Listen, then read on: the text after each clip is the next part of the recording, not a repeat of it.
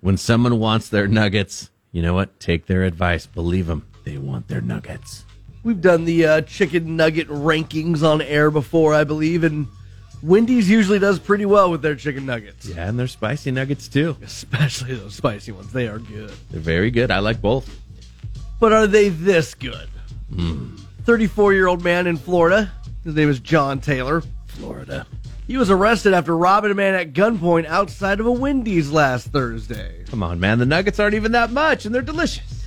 So John approached the customer as the customer pulled up, parked, and was getting out of their car. Uh, And he asked the guy, Hey, would you buy me some chicken nuggets?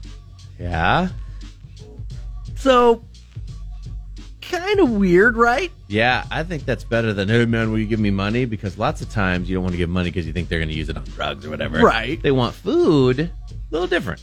Uh, the guy refused John's approach No. and went into the restaurant. That made John not so happy. Yeah. when the guy came back out, John decided to ambush him. Pointed a semi automatic gun with an extended magazine at him, You can afford a gun. demanded the guy's gold chain Yeah. and his car keys. Dude, So- he jacked him. It went from him requesting some chicken nuggets to him requesting a gold chain and your car keys.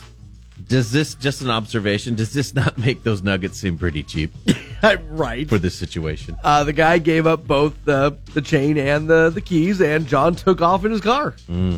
Uh, police found John the next day and, of course, arrested him. Yeah. He's facing all kinds of charges now. Uh, the victim was not hurt, but maybe next time somebody wants some nuggets, maybe you just hook them up with some nuggets. Or go out the other exit or something. You know. You gotta always protect the McNuggets.